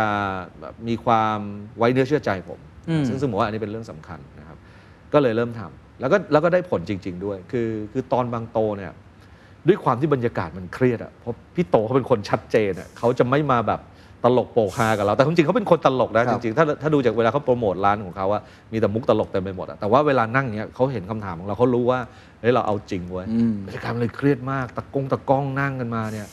ทุกคนไม่กล้าขยับตัว ซึ่งแล้วบวกกับวันที่ถ่ายเสร็จแล้วเอาไปตัดต่อบางโตเขาก็ แบบให้ผู้ช่วยเขาส่งข้อความมาบอกว่าเอ่ออย่าใส่เพลงประกอบนะ เพราะว่ามันขัดกับความเชื่ออ๋อศาสนา ของเขา เราก็เอ้ยเข้าใจโอเคทำตามนั้นได้เลย ซึ่งทั้งหมดที่พูดมาเนี่ยที่เกิดขึ้นในบังโตในในตอนบังโตเนี่ยมันเลยกลายเป็นแบบแผนของการทำป๋าเต็ดทอล์กมาจนถึงทุกวันเนี้ยเพราะมัน work หมดเลย work ตั้งแต่ทำให้บรรยากาศมันดูแบบตากล้องห้ามขยับนะทุกคนอยู่กับที่ เดินกล้องแล้วห้ามตัด คุณต้องไปหาวิธีไม่เขาบอกว่ากล้องจะ ร้อนจะต้องพักไม่รู้คุณต้องไปหาวิธีมา ว่าคุณจะสลับกันใช้หรือไงก็ได้ แต่คุณห้ามตัดผมจะนั่งคุยไปเรื่อยๆ คุณจะการ์ดหมดอะไรไม่รู้คุณต้องหาวิธี คุณจะมาเบรกผมไม่ได้ แต่ผมเบรกคุณได้ ถ้าวันหนึ่งแบบถ้าแขกรู้สึกว่าอยากพักอะเราจะพักครับสองก็คือเราจะไม่ใส่เพลงประกอบอืมซึ่งไอการไม่ใส่เพลงประกอบเลยมันทำให้ถ้าดูปาเต้ทอกอะจะรู้สึกว่า มันจะมีสมาธิมากอะมันไม่มีอย่างอื่นรบกวนเลยอะมันจะไม่แววก้งปึงตาวอะไรอะไม่มี มันก็เลยจะทำให้คนแหวกขนบทุกคนช่ในช่ YouTube แล้วก็ไอการที่เราปล่อยกล้องว่างๆตัวหนึ่งเอาไว้จับภาษากายของแขกรับเชิญเนี่ย อันนี้ก็ได้ผลบางทีแบบคำถามนี้แทนที่จะไปดูน่าจะไปดูที่มือว่าคือภาษากายบางทีมันบอกอะไรบางอย่างที่เนี่ยผมก็เริ่มเป็นอยู่มันจะบอกอะไรบางอย่างที่ทำให้มันได้คำตอบมากไปกว่าสิ่งที่ได้ยินอืม การทำสคริปต์ละเอียดส่งให้แขกรับเชิญดูก่อน ก็ความจริงนี่เป็นเรื่องเบสิกมันครับมันต้องทำทุกคนอยู่แล้ว เพียงแต่ว่าถ้าเกิดใครเคยเห็นเคยอ่านสคริปต์ปาเต้ทอเนี่ยมันแทบจะเป็นเรื่องสั้นเลยอะเหรอฮะแต่ละคำถามเนี่ยยาวประมาณ 6 ประโยคอะอ๋อ คือเหมือน มีการเท้าความปูใช่พื้นให้แต่คนว่าแต่ผมจะถามอย่างนั้นหรือเปล่าเรื่องของผมนะ แต่ว่าคล้ายๆ กับเวลาเลโอเขียนสคริปต์ให้ผมเนี่ยเขาบวกข้อมูลอ๋อและคำถามไว้ในไว้ในประโยคเราก็จะได้รู้ที่มาที่ไปว่าทำไมต้องถามคำถามอันี้ อ๋อเพราะเขาอยากรู้เรื่องนี้ ครับ ถ้าอันไหนผมไม่มั่นใจผมก็จะถามเลโอเอ๊ะทำไมถามข้อนี้นะซึ่งซึ่งทั้งหมดเนี้ยมันเลยทำให้พอเราเริ่มนั่งลงคุยกันนะมันมันสตาร์ทด้วยความไว้เนื้อเชื่อใจว่าเฮ้ยเราทำทั้งหมดเนี้ยเพื่อให้คนเข้าใจคุณนะ อืมในเรื่องที่ ในเรื่องที่เลวร้ายที่สุดอืมนะดังนั้นแขกรับเชิญของป่าเด็ดท้องเนี่ยเราจะต้องเลือกคนที่กราฟชีวิตเขาเป็นอย่างเงี้ยเราจะไม่เลือกคนที่กราฟชีวิตแบบเนี้ยเออเออเออเพราะว่าจุดที่สร้างบทเรียนที่สุดคือจุดแถวๆเนี้ยคือเขาต้องผ่านบทเรียนอะไรมาลงมาอีกก็ค่นข้างโหเยอะยิ่งได้บทเรียนหมดนะคือมาเล่าเรื่องความสำเร็จอะอย่างแรกก็คือรายการทำเยอะแล้ว ทุกรายการสัมภาษณ์ก็มักจะสัมภาษณ์ที่ความสำเร็จซึ่งเป็นเรื่องดีอันนี่คผรับมไม่ได้แย้งแต่ว่ารายการที่สัมภาษณ์เรื่องความล้มเหลวและบทเรียนที่ได้ หรืออวิธีการที่เขาผ่าน สิ่งนั้นมาผมว่ามันอาจจะเป็นเรื่องที่ผมสนใจด้วย แล้วก็บวกกับเอ่ออาจจะมีคนทำอยู่น้อยด้วยครับเราก็เลยเลือกทางนี้ อะไรที่ทำให้รายการนี้มันผมใช้คำนี้แล้วกันตอนนี้มันก็ถือว่าประสบความสำเร็จเพราะยอดวิวแต่ละตอนนี่มันมันพีคมากเกินล้านวิวไปหลายตอน แล้วก็เป็นครับที่พูดถึงค่อนข้างมากนะครับครับแต่ถ้ามองมุมอะนักการตลาดแบบทั่ว ๆ ไปก็จะรู้สึกว่า เชื่อมันมันแหวกทุกขนบแหวกทุกทำลายเออใช่เพลงก็ไม่มีใช่ใช่ คุยปกติเมจิกนัมเบอร์เขาบอกอย่ายาวมากเกิน ใช่ใช่สามวิต้องอะไรอย่างงู้นอย่างนี้ อันนี้คือชั่วโมง หรือบางทีสองชั่วโมง ครับ แล้วก็คุยเรื่องลึกดีเรื่องซีเรียส ซีเรียสมากปาเต้คิดว่าอะไรครับ ตอนที่ทำมาอะไรคือคือทำสิ่งที่ทำให้มันมันได้ใจคน อันนี้มันก็เป็นเรื่องแบบ common sense เหมือนกันนะผมว่าอะไรที่มันจริงมันได้ผลเสมอนะฮะ ผมว่าผมว่าปาเต้ทอก็ไม่ได้คือคือก็ขอบคุณที่ที่บอกว่าสำเร็จนะฮะแต่ว่า มันก็ไม่ใช่รายการที่แบบยอดวิวเยอะที่สุด อืม ไม่ใช่รายการคือถ้าเทียบมันก็คือไม่ใช่รายการแมสอะนะแต่ว่าเราเลือกที่จะที่จะเป็นแบบที่เราเชื่อว่าเราอยากทำ อืม เรา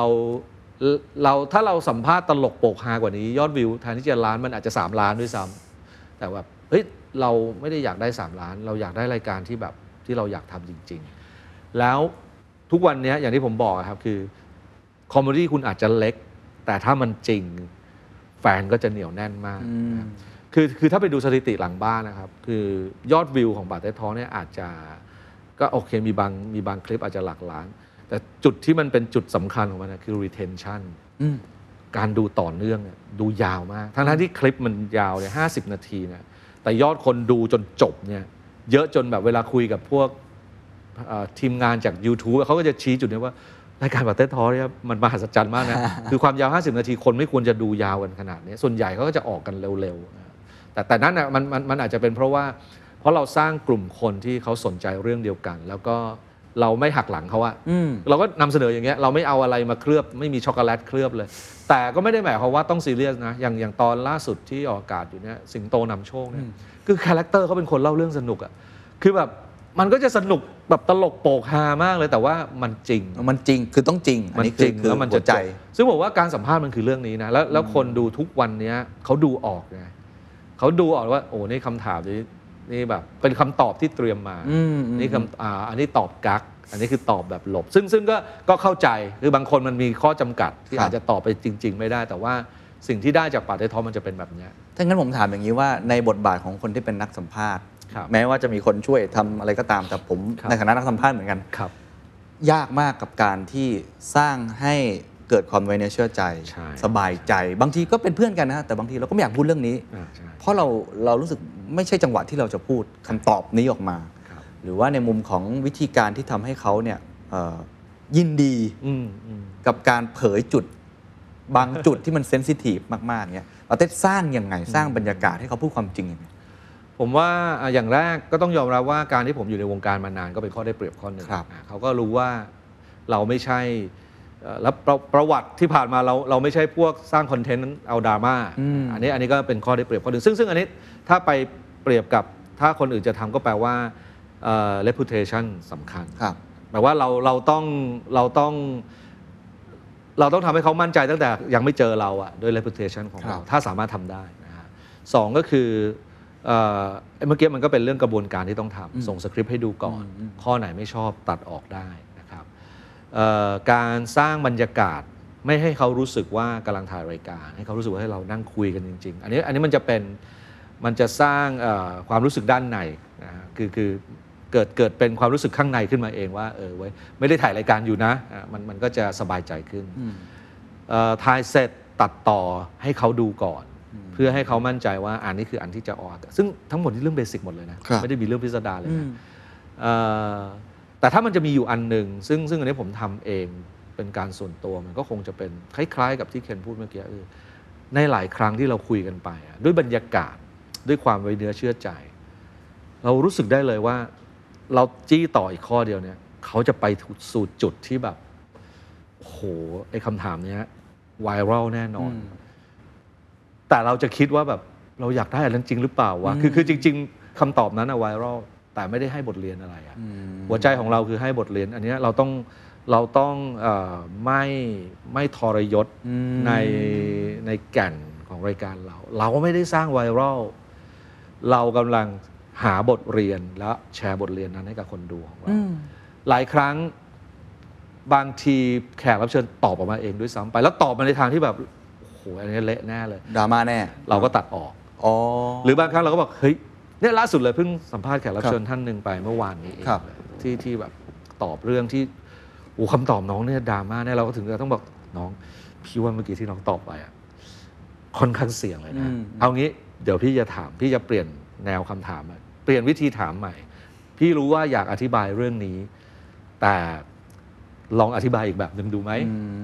ก็ต้องรออย่างนี้เลยครับรอก็ก็ถือว่าปกป้องแขกรับเชิญ ใช่ เพราะว่าเพราะว่าในที่สุดแล้วมันกลับไปที่คำว่า reputation นะ คือทุกอย่างที่เราทำมาและทุกอย่างที่เรากำลังทำอยู่ มันคือ reputation ของเราในอนาคต แล้วรายการสัมภาษณ์ reputation สำหรับผมสำคัญที่สุดครับครับความน่าเชื่อถือสิ่งชื่อเสียงที่คุณเคยทำมา คุณทำเรื่องอะไรมาแล้วบ้างผมว่าสำคัญที่สุด วันเนี้ยไม่ว่าใครก็ตามโอปราห์วินฟรีเชิญไปสัมภาษณ์อะคือมั่นใจว่าตอบได้หมดอะอืมคือเพราะเชื่อว่า เธอไม่ทำร้ายเราอืมมันมันเลยมันเลยเอ่อมันมันจึงไม่ใช่เทคนิคแบบ1 2 3 4 5แต่ผมว่ามันเป็นครับเรื่องที่ต้องต้องเชื่อจากข้างในแล้วทำอย่างนั้นจริงอ่ามองมองอนาคตยังไงครับ จะทำในนี้ซีซั่น2ใช่ไหมฮะๆตอนนี้ไม่มีซีซั่นแล้วครับไม่มีซีซั่นแล้วตอนนี้ทำเป็นรายการแบบมีแบบทุกสัปดาห์แล้วแล้วแล้วมองว่ามันจะทำไปอีกนานขนาดไหน หรือก็ปล่อยไหลๆไปเดี๋ยวค่อยว่ากัน คุณสุทธิชัยหยุ่นนะฮะคือเป้าหมายของผมนะฮะผมว่าอ๋อผมก็ผมก็อยากนั่งคุยกับ แสดงว่านี่คือทางที่ใช่ละ อันนี้คือแบบน่าจะสำหรับป๋าเต็ดทอล์กนะฮะสำหรับป๋าเต็ดทอล์กนะ แต่ว่าสำหรับความเป็น content creator ตอนนี้ผมก็เริ่มมองให้มันไกลกว่านั้นแล้วผมจะรู้สึกว่า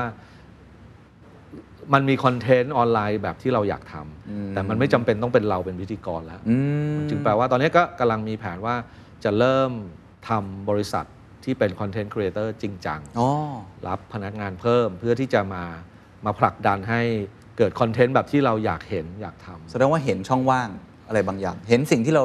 น่าจะเข้ามาเติมเต็มได้ในตทำนลาอดงนั้น ช่องว่างหนึ่งก็คือมีรายการอยากทำเยอะไปหมด แต่ทำไม่ไหวแล้วไม่มีเวลา ดังนั้นเนี่ยเราก็ต้องสร้างทีมขึ้นมาเพื่อเขาจะได้ผลิตรายการนั้นออกมาเอง ในในเชิงธุรกิจไอรายการปาเต้ทอ l k นี่มันมันมันได้โอเคครับโอ้เนื่องจากว่าเอ่อผมไป partner กับแบไต๋อ๋อพี่หนุ่ย ซึ่งแบบแบไต๋เขาเชี่ยวชาญเรื่องออนไลน์ครับอยู่แล้ว ดังนั้นเนี่ยเรื่องการขายโฆษณาผมก็ให้ทีมแบไต๋ขายเลยเอ่อแต่เรื่องคอนเทนต์เราทำทีมถ่ายทำอุปกรณ์เป็นของแบไต๋ผมก็ไม่ต้องลงทุนเยอะนะเนี่ยนี่นี่คือนี่คือเริ่ม balance แล้วเรื่อง business อืมอืมอืม กับเรื่อง passion มี partner มาช่วย ฮะหนุ่ยเขาก็จะไม่มายุ่งกับเนื้อหาผมเลย แต่ว่าพี่ทำมาผมขายผมขายผมถ่ายให้พี่บอกมาอ่าก็คิดว่าจะตั้งบริษัทก็น่าจะ น่าจะร่วมกันหนุ่ยนี่แหละจะตั้งขึ้นมาอีกหนึ่งบริษัทหนึ่งแล้วก็แล้วก็อาจจะเปิดช anel ใหม่เลย ที่ไม่ใช่ปาเต้นละแอบแอบบอกได้ไหมครับว่าคอนเทนต์มันจะเป็นแนแอบวไหนบอกได้อยากบอกเหมือนกันเพราะว่าต้องจองที่ไว้ก่อนกลัวมีคนทำก่อน แต่จริงๆคนอื่นทำไม่ได้หรอกเพราะแบรนด์นี้มันเป็นของผม คือผมอยากทำผมอยากทำช anel เกี่ยวกับเพลงอย่างจริงจังคือคือป๋าเต็ดมันก็เกี่ยวกับเพลงนะแต่ว่าจริงๆป๋าเต็ดทอล์กมันก็สัมภาษณ์คนอื่นที่ไม่ใช่เพลงครับก็ได้ครับแต่ผมผมอยากทำคือคือผมรู้สึกว่าทุกวันเนี้ย เราอยาก curator ในเรื่องเพลงอะเรามีไม่มากพอ แต่ก่อนรายการวิทยุทำหน้าที่นี้ดีเจทำหน้าที่นี้ แต่ทุกวันเนี้ยคนเข้า YouTube เองคนเข้า Spotify เอง เลือกเพลงฟังเอง อาจจะมี play playlist ให้บ้าง แต่ผมรู้สึกว่าเฮ้ยเรายัง need curator เรายัง need คนชี้แนะ คนบอก จะบอกชี้แนะก็ไม่เชิงเอาบอกว่าเอาคนมีคนเอาของมากองให้ดูให้ครับคุณได้เลือกอีกทีหนึ่งแล้วก็บังเอิญมันมีแบรนด์เพลงอยู่แบรนด์หนึ่งที่เราเคยทำแล้วมันล้มเหลว เราก็รู้สึกว่าถ้าเอากลับมาทำตอนเนี้ยในในสภาพแวดล้อมใหม่ มันอาจจะมันอาจจะถูกที่ถูกทางก็ได้ ก็คือ DDT โอ้โหดีทีจะกลับมาฮะผมจะทำ DDT เป็นเป็นเป็นนิตยสารออนไลน์ โอ้ ก็คิดว่ายังนั่งคุยกันกับทีมว่า โอ้โห แค่ไปนั่งเปิด DDT เล่มเก่าๆ แล้วดูคอลัมน์ต่างๆเนี่ยแค่เอาชื่อคอลัมน์มาทำมันได้รายการหนึ่งแล้วนะ เพราะว่าตอนนั้นเราคิดฮะรายเราคิดคอลัมน์กันไว้สนุกทีมากทีนี่เลยโคตรมันผมผมซื้อเกือบทุกเล่มฮะโอ้โหซื้อจน เล่มสุดท้ายคขรับ อบคุณมากครับ เจ้านายคุณนี่แหละครับ เป็นคนจุดประกายให้ผมทำ ผมจำได้เลยครับ พี่เต้ทำได้พี่เต้พี่เต้อะทำแมกกาซีนได้ แล้วเชื่อเลยไงแล้วทำแล้วเจ๊งไงเจ๊งแล้วไม่มาช่วยออกตังค์เลยอันนี้เป็นการเกิดพูใหม่ล่อีกครั้งใช่ใช่ก็คิดว่า ก็จะมีคอนเทนต์เหมือนเป็น magazine ออนไลน์ พูดเรื่องเพลง ใช่ครับโอ้โหก็เป็นก็คงเป็นช anel ขึ้นมาช anel หนึ่งใน ครับ YouTube บใน Facebook แล้วก็ มีคอลัมน์ต่าง ๆ มีสัมภาษณ์ศิลปิน มีวิจารณ์เพลงมีทุกอย่างที่ นิตยสารเพลงดีๆ เล่มหนึ่งควรจะมี โอ้น่าตื่นเต้นครับ เปิดตัวเมื่อไหร่เดี๋ยวมาประชาสัมพันธ์กันแน่นอนเลยครับคำถามสุดท้ายแล้วกันนะครับ ครับ ซึ่งอ่าผมก็ดูรายการปาเต้ทอล์กก็จะมีคำถามประมาณนี้ บทรู้เรีเลยยนว่าจะโดนอะไรบทเรียน แต่ว่าผมจะสโคปให้นิดหนึ่งเพราะว่าได้ครับ คำว่าบทเรียนชีวิตเนี่ยมันสำหรับผมมันตอบยาก ใช่ครับ เป็นคำถามที่ผมเองยังรู้เห็น เกรงใจทุกใช่ครั้งที่ต้องถาม เพราะว่าชีวิตคนเราบางทีมันอย่างที่ปาเต้บอกจากกรุงเทพเอาแวะนิดนึงก่อนจะไปถึงเชียงใหม่มันมีบทเรียนที่ไม่เหมือนกันใช่ครับใช่ครับผมก็เลยอยากเอาช่วงเวลาแหมประมาณเนี้ยสามถึงสี่ปีที่ผ่านมาที่โดยเฉพาะโอเคสำหรับผมเนี่ยมันเป็นมันเป็น stage ใหม่ของป๋าเต็ดในการกระโดดเข้ามาในพื้นที่ออนไลน์ ซึ่งว่ากันตามตรงเป็นพื้นที่ใหม่สำหรับป๋าเต็ดระดับหนึ่งครับแล้วก็ทำได้ได้ดีพอสมควร รวมทั้งผมว่าการที่ได้สัมภาษณ์ชีวิตคนที่โอ้ใช่อย่างเงี้ยฮะ มันมันคงได้เห็นอะไรได้สัจธรรมอะไรบางอย่าง แล้วก็ครับกำลังจะต่อยอดทำ DDT ออนไลน์อีกเนี่ยแสดงว่าเราคงเห็นลู่ทางอะไรบางอย่าง เลยเลยอยากรู้ว่าบทเรียนที่ได้ในช่วงเนี่ยครับสามถึงสี่ปีที่ผ่านมาเนี่ยมันมันคือเรื่องอะไรครับอืมมันมันมันจะมีอยู่สองคำแต่ว่ามันเกี่ยวข้องกันอยู่เหมือนกันนะครับ ก็คืออะคำคำแรกมันคือ เราไม่จำเป็นต้องทำทุกอย่างด้วยตัวเอง กับอีกคำหนึ่งที่มันเกี่ยวข้องกันก็คือ เอ่อเรียนรู้และส่งต่อนะฮะเอ้เรียนรู้และส่งต่อเนี่ยผมได้จากการดูหนังเรื่องอะนัดจำชื่อเรื่องไม่ได้ซะแล้วมันเป็นหนังจึงเป็นหนังไซไฟแต่เป็นหนังไซไฟที่ถามคำถามว่ามนุษย์เราเกิดขึ้นมาเพื่ออะไร แต่ในหนังที่บู๊กันเละเทะเลยนะครับแล้วมันได้คำตอบว่าคนเราเกิดมาเพื่ออะไร แล้วกลายเป็นเราเกิดมาเพื่อเรียนรู้และส่งต่ออืม นี่คือบทสรุปของเขานี่คือบทสรุปของเขาเลย ทุกอย่างที่เราทำตลอดชีวิตเนี่ยคือเราเรียนรู้ แล้วเราก็ส่งต่อให้กับคนรุ่นต่อไปเพื่อซึ่งเขาก็จะได้เรียนรู้อืมแล้วก็ส่งต่ออีกที แล้วส่งต่ออีกที นี่คือหน้าที่ของมนุษย์มันจึงทำให้พวกเราฉลาดกันขึ้น มันจึงทำให้มันเกิดองค์ความรู้ใหม่ๆแล้วมันทำให้เรารอดกันมาพอเรากำลังจะเริ่มทำลายเราก็จะเริ่มเรียนรู้แล้วเริ่มแบบเฮ้ยอย่าทำอย่างที่อย่าทำอย่างนี้เพราะเดี๋ยวเราจะไม่ได้ส่งต่อกันต่อ แล้วมันเกี่ยวข้องกับคำว่าเราไม่ต้องไม่จำเป็นต้องทำเองทุกอย่าง ก็เพราะว่าพอเราถึงวัยนี้แล้วอะไอ้ความสนุกของการที่ต้องลงมือทำทุกอย่างอะมันก็ยังมีอยู่นะ แต่เราจะเริ่มเห็นว่าเฮ้ยการที่เราให้ลูกน้องของเราได้เติบโตได้ทำเอง มันสร้างความสุขให้กับเราเหมือนกันว่ะมันกลายเป็นว่าเนี่ยเหมือนแบบป๋าเต็ดทอล์กที่ผมไม่แตะเรื่องการตั้งคำถามเลยสักนิดเดียวอะแล้วผมก็เห็นแบบโห คุณเลโอครีเอทีฟของผมนี่คือเติบโตอย่างรวดเร็ว ผมผมว่าตอนเนี้ยที่ผมกลัวที่สุดเลยนะ เอาจริงนะ กลัวคนซื้อตัวมากเลยเนี่ยจนต้องตั้งบริษัทเลยเดี๋ยวชวนมันหุ้นแล้วเนี่ยคือเพราะมันเก่งจริงๆนะแล้วเรารู้สึก โอ้โหแบบถ้าเราถ้าเราทำเองตั้งแต่ต้นนะ ซึ่งเรามั่นใจเพราะแต่ก่อน ตอนเราเป็นดีเจก็ไม่มีใครเขียนสคริปต์ให้เราเราก็ต้องเขียนสคริปต์เองมันก็จะเกิดเรื่องสองอย่างทันที คือปาเต้ท็อกก็อาจจะไม่ได้หน้าตาเป็นแบบนี้ ซึ่งอาจจะแย่กว่าก็ได้ อย่างที่สองคือ ไม่ได้คนเก่งอีกคนหนึ่งที่ชื่อเลโออะซึ่งมันแบบแล้วตอนเนี้ย mission ที่ผมมอบให้กับเลโอไปแล้วว่า ภายในปีนี้เลโอต้องหยุดเขียนสคริปต์และตัดต่อรายการป๋าเต็ดทอล์กอะคุณต้องฝึกเด็กคนใหม่ขึ้นมาโอ้โหแล้วปีหน้าคุณไปทำอย่างอื่น ให้เขาส่งต่อ ใช่ แล้วตอนเด็กๆเราอาจจะไม่เข้าใจ คือพอบอกว่ามาถามผมช่วงอายุเนี่ยผมว่าช่วงนี้เป็นช่วงสำคัญที่เราต้องพยายามนั่นแหละครับมันก็คือมอบมอบ มอบอนาคตที่ดีให้กับให้กับคนรุ่นต่อไป เพราะว่าส่วนหนึ่งที่ผมคิดเรื่องนี้มากเป็นพิเศษเพราะว่าผมเริ่มต้นด้วยโอกาส ผมเป็นคนเรียนไม่จบ มาของานทำกับแกรมมี่แล้วเขาให้ผมทำทั้งที่เรียนไม่จบ แล้วโอกาสที่ได้ทำมันแบบโอ้โหมันคือทุกอย่าง ผมผมได้ฝึกงานคอนเสิร์ตแบบเบิร์ดเบิร์ดนะฮะทั้งโชว์เนี่ยได้แบบเป็นเบสตามพี่เล็กไปทุกที่แล้วนี่คือโอกาสที่แบบ ที่ทำให้ผมเรียนรู้ทุกอย่างและยังใช้จนถึงทุกวันนี้ยังใช้ไม่หมดนะสิ่งที่เรียนรู้จากพี่เล็กพี่เจือในในคอนเสิร์ตคราวนั้น